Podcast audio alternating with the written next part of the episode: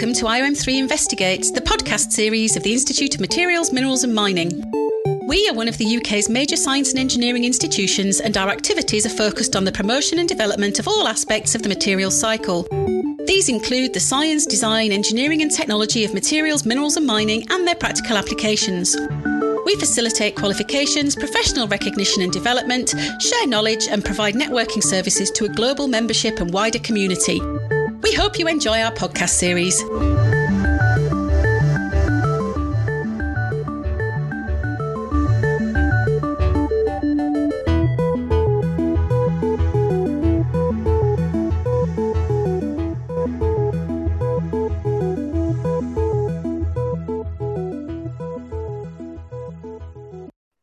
Professor Mark Jolly, Chartered Engineer, Chartered Environmentalist and Fellow of IOM3.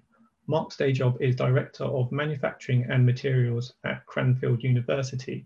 And today we're going to talk about his roles as Director of Transfire, the Foundation Industries Research and Innovation Hub, co-principal investigator of CENTS, the Circular Economy Network in Transportation Systems, and as chair of the IOM3 Materials Processing and Materials Group. After that rather formal introduction, Mark, welcome to IOM3 Investigates. It's really nice to be chatting to you. Thank you.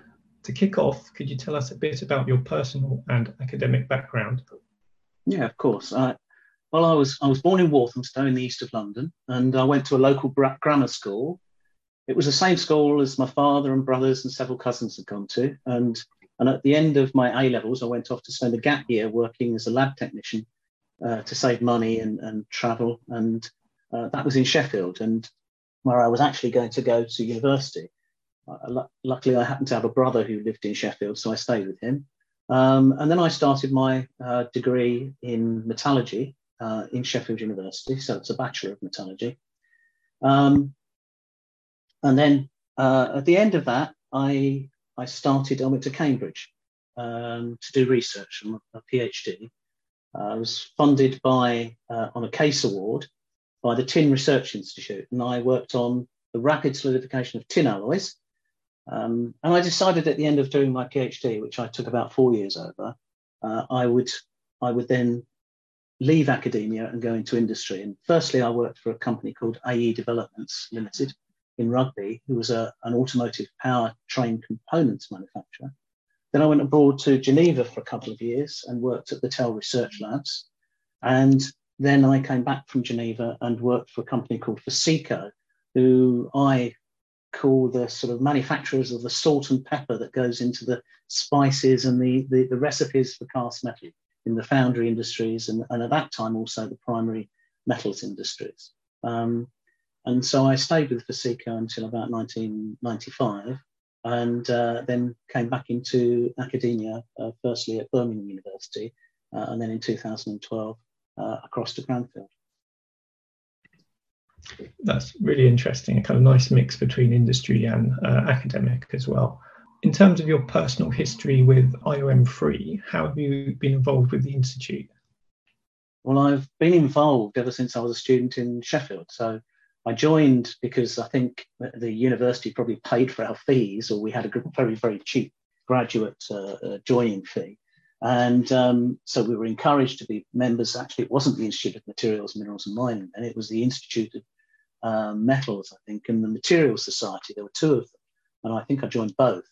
Um, and actually, it was at one of the meetings held at Sheffield that I first met my PhD supervisor, Professor Sir Robert Honeycombe, FRS. And he, he was president of the Institute of, I guess it was the Institute of Metals at that time. Um, and he gave a lecture in Sheffield in 1977. Um, but since then, I've, I've, been to numerous conferences, seminars, and events, both in local societies. I've given lectures. I've been involved in all sorts of stuff um, when I was working in industry.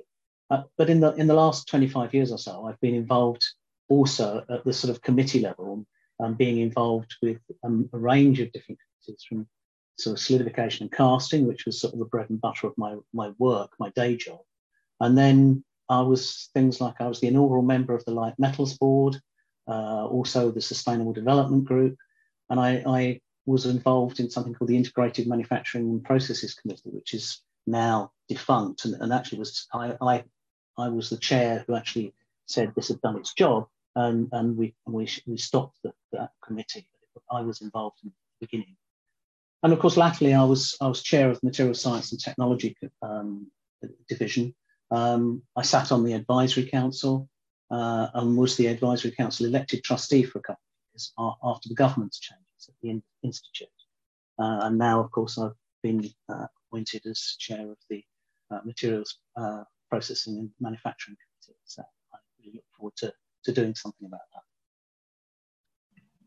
Yeah, that, that's funny how you mentioned joining as a student. That's obviously something that we hear um, so often and it's you know still important to us for yeah. obvious reasons.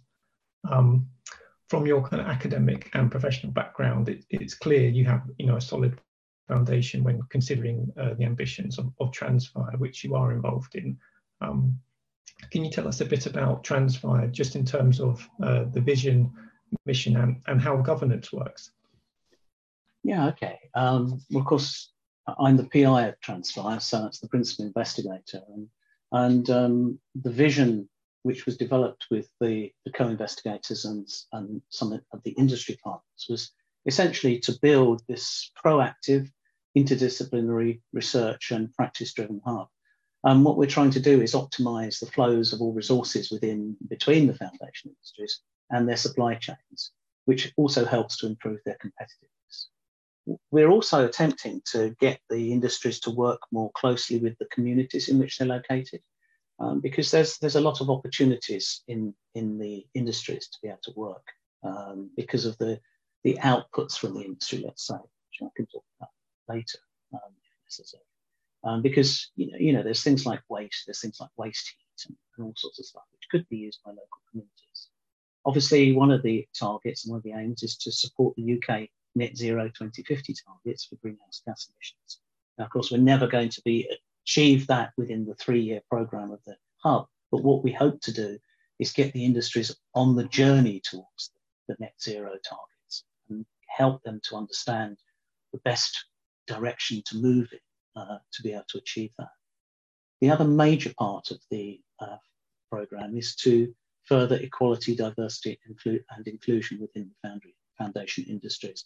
And of course, I think we're all aware that uh, um, this is a challenge with these very, very, um, uh, with these older industries, let's say, which have been around for a very long time. And so um, Transfire as, as a hub will bring the foundation industries and their communities together through this interdisciplinary research, um, essentially to support resource productivity competitiveness, competitiveness and, and the end of actually really focusing on climate action to some extent. So in terms of the government, uh, each of the each each of the separate sectors have their own technical working groups, um, which then um, feed back into our three main uh, challenges. We have we have three challenges written. One is called transferring best practice. Uh, another one is called uh, where there's muck, there's brass, which is essentially looking at sort of industrial um, symbiosis and, and, waste products and or uh, attempting to get rid of waste. And then the last one is looking at working with communities or co-development of, of, new businesses. And, and essentially, um, the, the the one which is looking at um, best practice is, is looking at performance across the sectors and establishing practical and theoretical minimum energy and materials limits, for example, and benchmarking their environmental, environmental progress. Um, in uh, the other uh, work stream, so work stream two, which is this where there's there's brass, we're, we're looking at the sort of raw materials that could potentially be used in other sectors with little or no further processing. We're, we're looking at upcycling of waste potentially looking at new and novel material processes and, and, uh, and, and materials that enable perhaps cheaper or uh, lower energy, lower carbon products. Um, we're developing new materials and alternative byproducts potentially by innovative process technologies with less environmental impact. And then, of course, there's the, the, the symbiosis aspect, which is looking at sustainable and circular business models and the governance arrangements that are required to achieve such things with the with the work working with the communities, the sorts of things that we're looking at are potentially things like low grade energy capture, looking at perhaps warm air or warm water that is currently exhausted into the atmosphere or pumped into rivers, um, looking at and identifying the potential for co-located businesses or potentially district heating or things even like market garden, which might be possible on sites uh, like, like the, the foundation industries have. And then, of course, we have to investigate all these things with regard to the, the societal, environmental, technical, business, and governance perspectives, so that we don't um, leave businesses without a, uh, you know, with all the answers, all the questions answered, so that they can cover off all of those those areas. And I think that's that's that's the the the, the sort of work streams. Then we're overseen by what we call the um, uh, industry uh, strategic steering group, um, which is chaired by John Bolton. And this is um, this, this, is represent. There are representatives from all the sectors, industry representatives from all the sectors, plus the leaders of the work streams. And overlooking the whole program, we have an um, international um, um, independent advisory council, which is chaired by Paul Booth. And this involves people from across the world from different sectors, both from academia and from industry, to, to, to help us sort of make sure that we're on the right path, that we're not doing something that's reinventing the wheel and that, that is useful and um, is certainly um, groundbreaking and moving in a direction which will be internationally um, um respected and uh, and we're not doing stuff that's already been done, as it were. So I think that's the, that's one of the main reasons why we have this international board. Thanks, Mark. No, that's a re- really good answer, and I appreciate that's a very ambitious question from me, touching lots of points of uh, what what Transfire does. As as Transfire is a consortium of you know 20 investigators from 12 institutions and with project partners from more than 70 organisations, what challenges come with that? Well, um, the, the challenges, I, I, guess, is really ensuring everyone's on the same page in terms of uh, getting getting the vision. So one of the things we have to remember is that Transfire, um, the way in which Transfire is funded through UKRI um, is is a slightly higher level than a traditional EPSRC project. It's it's not really looking at novel technologies that are going to solve this problem. It's looking at uh, all the other aspects that that will help with um, the, the journey to net zero. So it's a, it's about um, looking at things like um, resource efficiency and dematerialization, and how do we introduce those sorts of things, the business models, the governments, into the industries, and how do we get those people on board, and, and getting everybody onto the same page in in uh, is actually quite challenging because if you if you're a traditional academic who's been funded through UKRI, you're you know sitting in your academic box and you, you work on this particular high high powered research. Now what we're trying to do is saying, look, you've got to look broader than your own research. You've got to see how your research fits into everybody else's. Um, even if you even you think you, you want to, to go down that little one track, that's only for that sector. Everything's got to be at least um, relevant to two or more sectors any work that we do has got to have relevance to two or more sectors. And so it's, it's more challenging for academics and, and researchers to, to be in that space, I would say, because we have to have a, a broader understanding of what, what the end goals are, which is to, as it says very clearly in our vision, it's, it's, it's looking at the resources between and across the foundation industries and seeing that how they work together we wouldn't have been put together as a project it wasn't expected that we have to work together. We can't work in six little silos. We have to work across the boundaries of the foundation industries. And that's really that's the challenge, I would say, because they're not really used to doing this. You know, why would the why would a steel industry person talk to the to the manufacturer of tissue paper? It, it's just not obvious, but there are actually some really interesting um, uh, cross uh, sector uh, uh, challenges which, which we can we can solve and help people solve better if we all work together. You've uh, spoken about the challenges, um, but what are the benefits of being across so many organisations with their, well, you know, if you talked about associated specialisms and experience? Yeah, well, I think if you if you if you then take that stuff that I just said and put it on its head, of course, uh, the expertise in one industry can be very beneficial to, to another industry who haven't looked at that expertise. You know, for example, dealing with wastewater or capturing waste heat or any of these things, um, where it's been done in one, one particular uh, sector, um, can easily be transferred to another sector. Um, and I think that's the sort of thing that we, we are hoping to be able to achieve. Um, and we've got you know some international um, exemplars that, that we're going to be using where stuff like waste heat has been used and working with the local community to create um, uh, uh, to work on district heating or to go into local greenhouses to, to grow crops. And and yet um, we haven't we haven't done that particularly well in this country, I would say.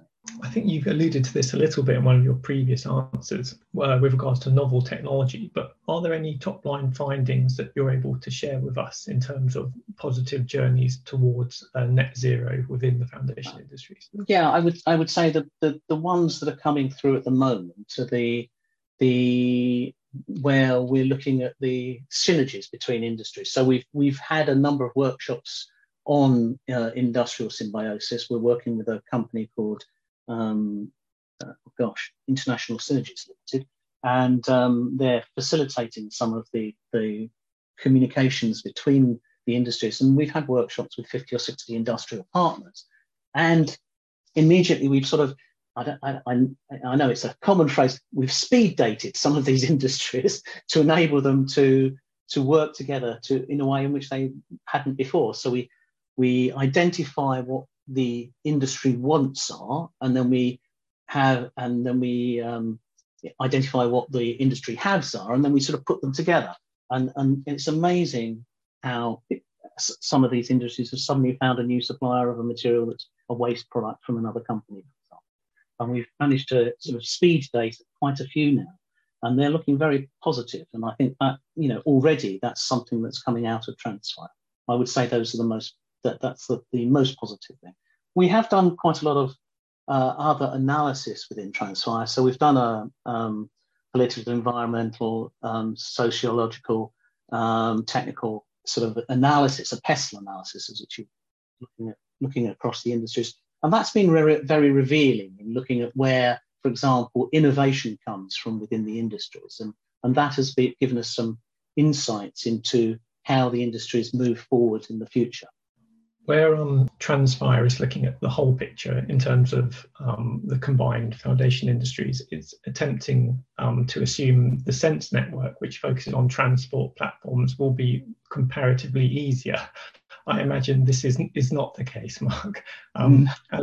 As co-principal investigator of CENTS, could you tell us a bit, a little about um, the EPSRC funded research network?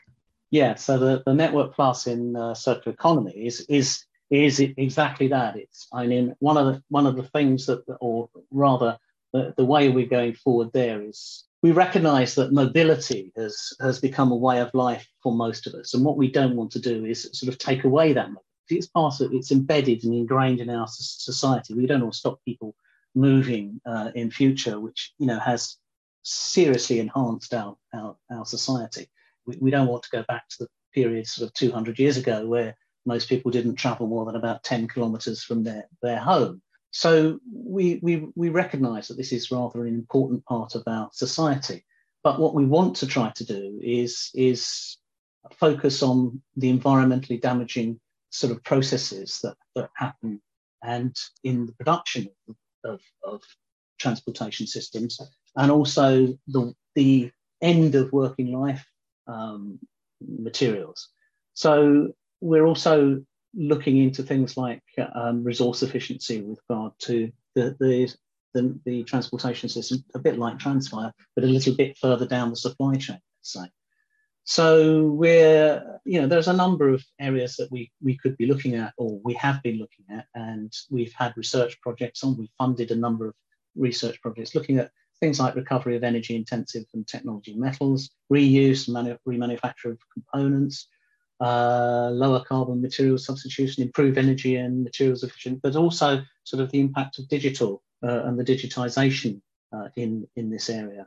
So there's there's a number of, of different areas that we're we're looking at, and, and we cover quite a quite a range. So we've had a number of uh, workshops, we've had some road mapping events, and uh, we've funded uh, something like about 10, 12 small feasibility grants through the.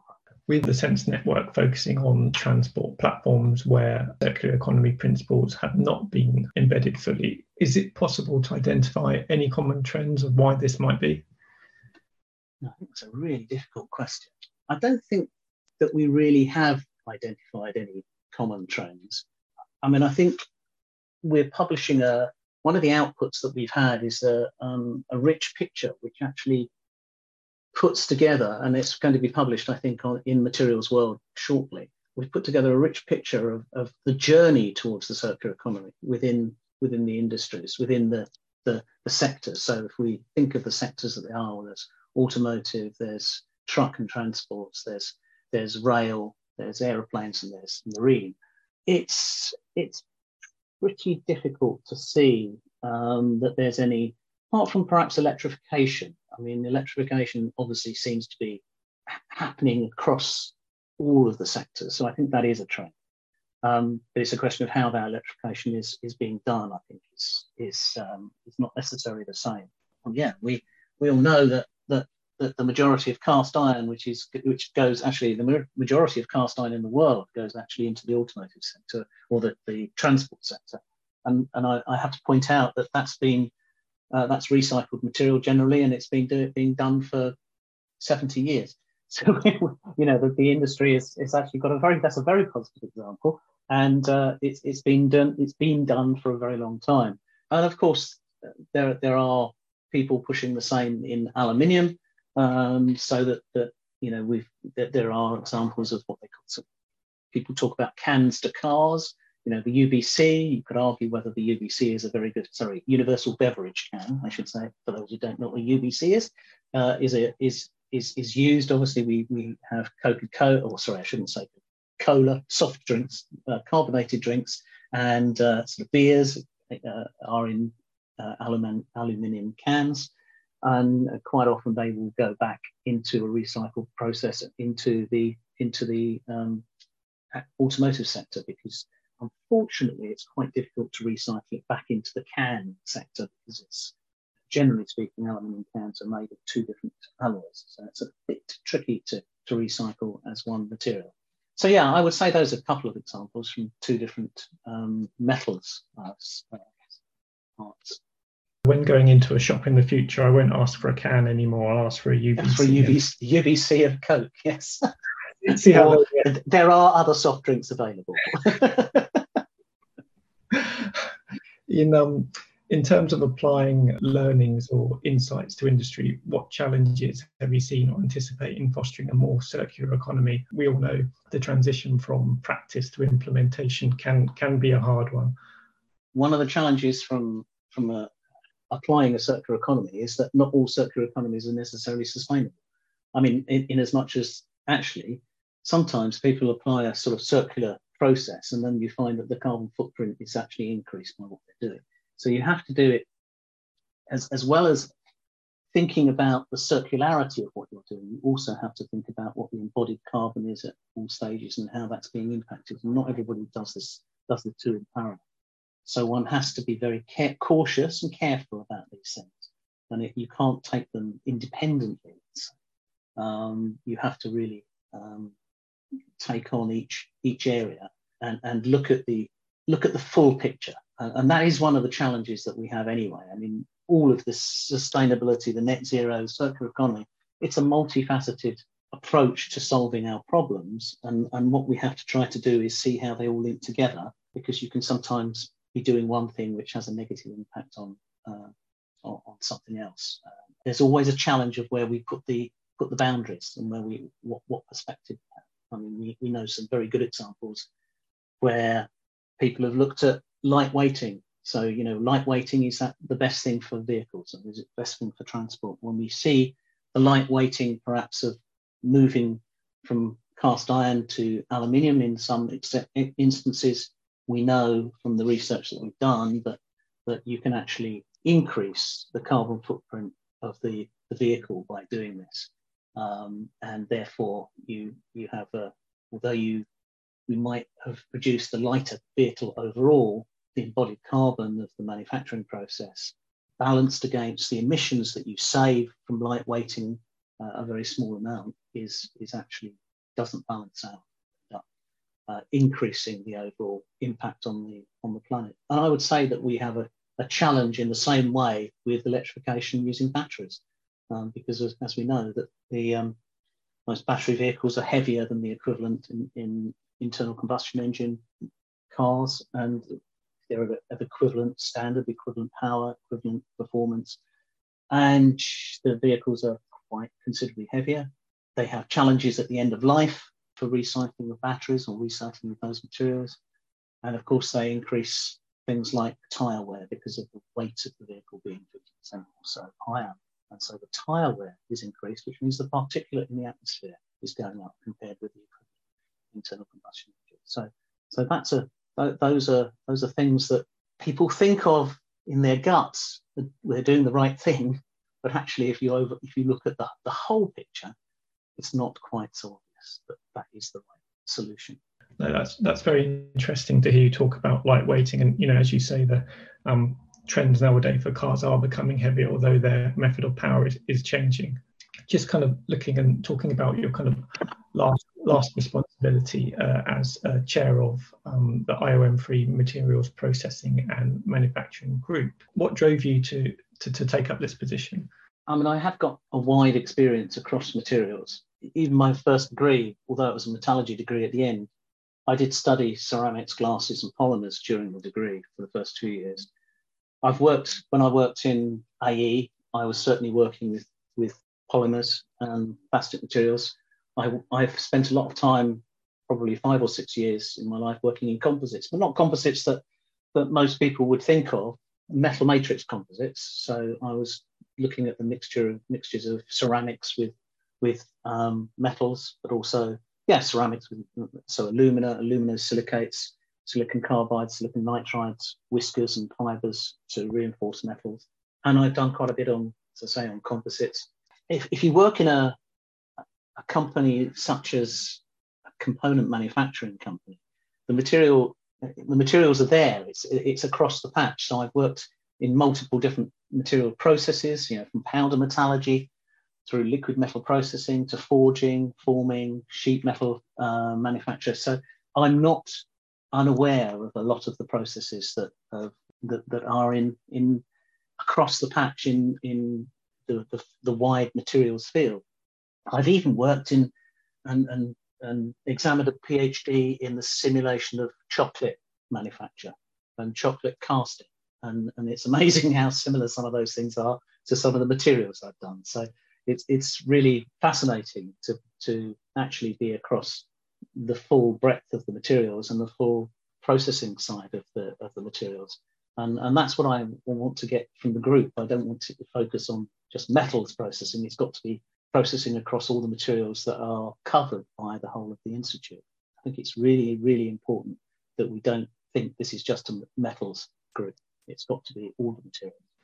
From uh, your academic and professional background that you've spoken of, it's, it's clear IOM3 materials processing man- manufacturing group is an obvious fit. What aspect of these previous experiences or current roles do you think will inform your time as chair?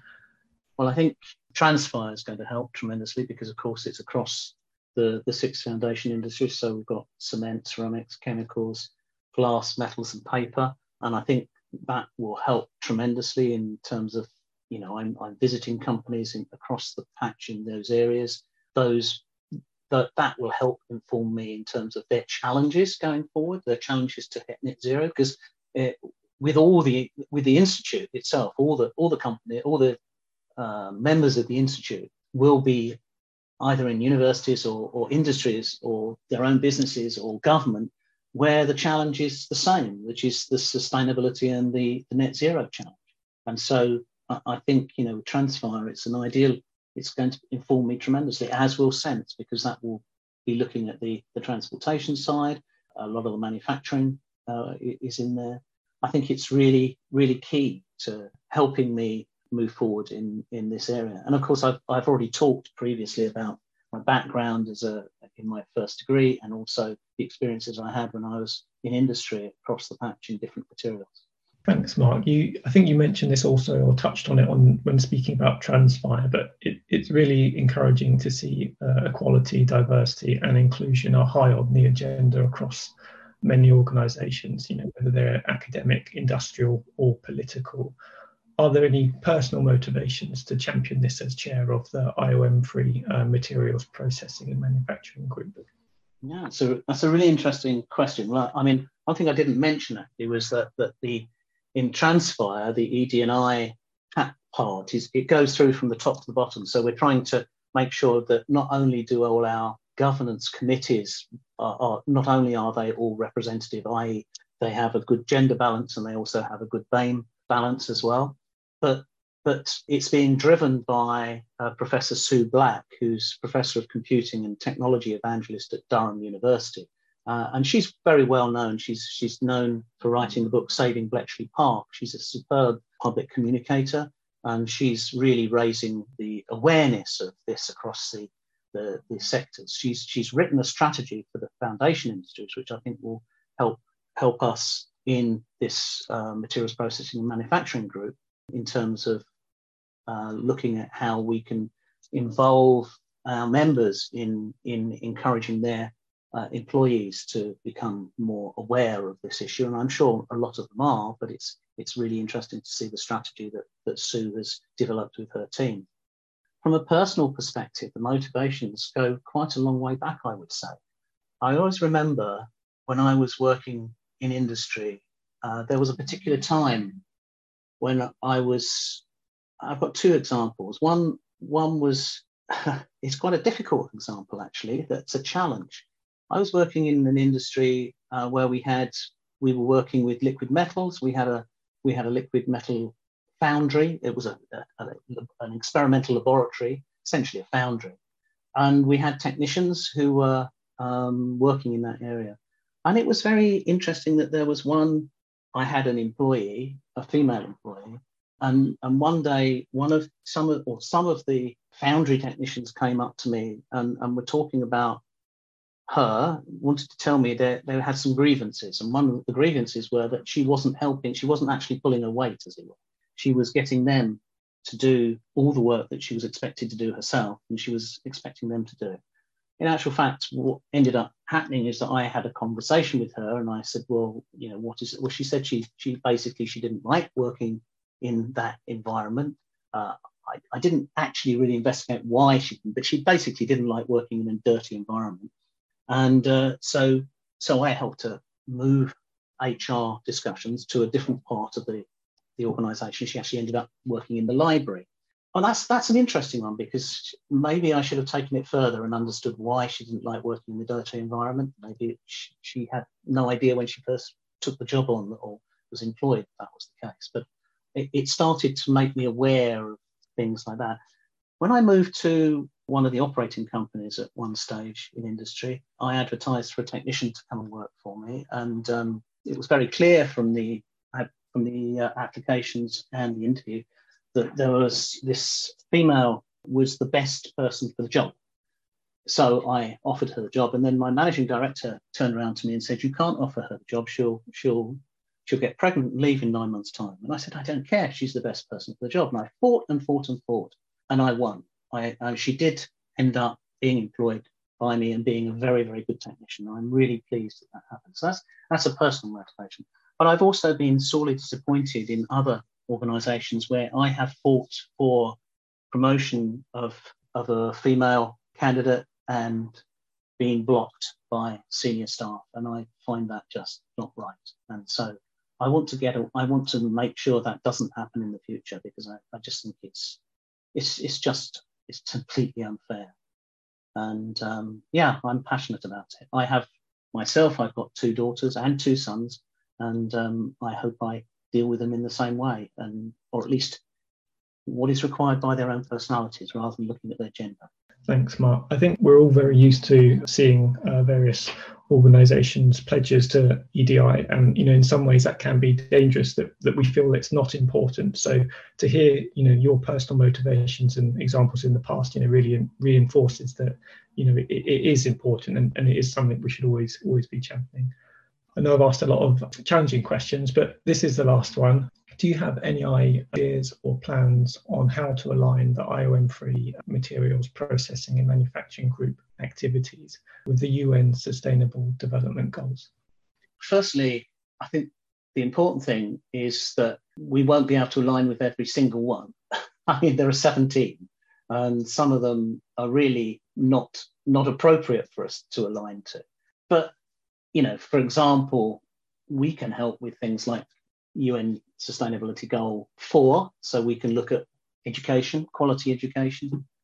We can look at gender equality, uh, which is uh, UN uh, Development Goal 5. I guess we could have a, a, bit of an impact in affordable and clean energy, where we have the energy materials groups and the people working in there. Industry, innovation, and infrastructure, I'm sure we can help in that area. I'm not quite sure what, what, what reduced inequalities means, but I guess it's if it's similar to gender equality, then reduced inequalities across different nations and across different groups that, that, that possibly we, we could have some sort of impact there. Sustainable citizen communities, certainly we can be involved in there. We have sustainability in, in the construction side, in the areas that we work in, and also responsible consumption and production. I mean, we've just talked about Transfire We've talked about, I might, have talked about dematerialization, but if I didn't, then I think that's one of our challenges in Transfire, which is to help society dematerialize because it's the only way we'll achieve net zero. And of course, uh, responsible consumption and production, uh, UN goal 12, is really aimed at looking at that. So, how do we move society away from, you know, just especially Western society from consuming more and more and more? And and and that's that's coming back to, to, to, the foundation industries, that's a challenge because there are industries that have been built around making cheap and pile them high, um, commodities. We've got to move away from commodities. And how do we do that? We've got to somehow change the perception in society of the value of materials. You know, that, that we shouldn't be throwing materials away, that we should be all our all materials have a, a huge amount of value and a huge amount of energy associated with them and a CO2 footprint. And somehow we need to get that message across. And I think that's a challenge. And, and I think our group could really help with that because the processing side is one of the areas where we introduce yet more carbon. You've got carbon in the materials themselves, um, the embodied carbon, but then the further processing and manufacturing adds yet more. And, and I guess that, that responsible consumption is something that we could look at. Climate action, I guess, is, is, is, is almost tied in with that. I don't think we're going to impact necessarily life below water, apart from maybe emissions out of the, you know, water emissions from processing. Um, that, that has an impact. And again, life on land, fewer, fewer emissions that are dangerous. So that, that would be uh, one area in that in our group that we could look at.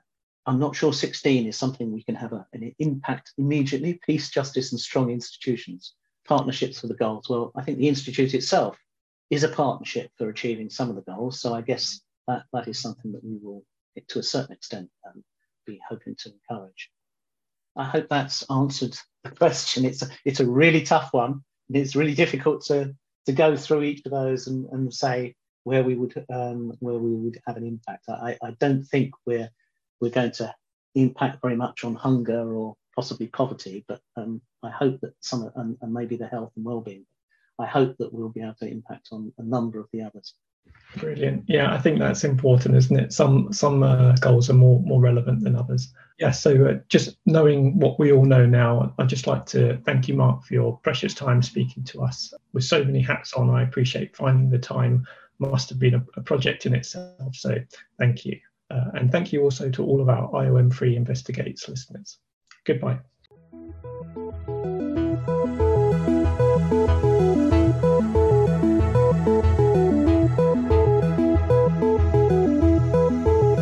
Information about us, visit iom3.org. Or to keep up to date with our latest news, follow us on social media using at IOM3 on Twitter and at the Institute of Materials, Minerals and Mining on LinkedIn. If you're interested in our upcoming podcasts or want to get involved, please subscribe to hear more from us through Apple, Google Podcasts, or Spotify.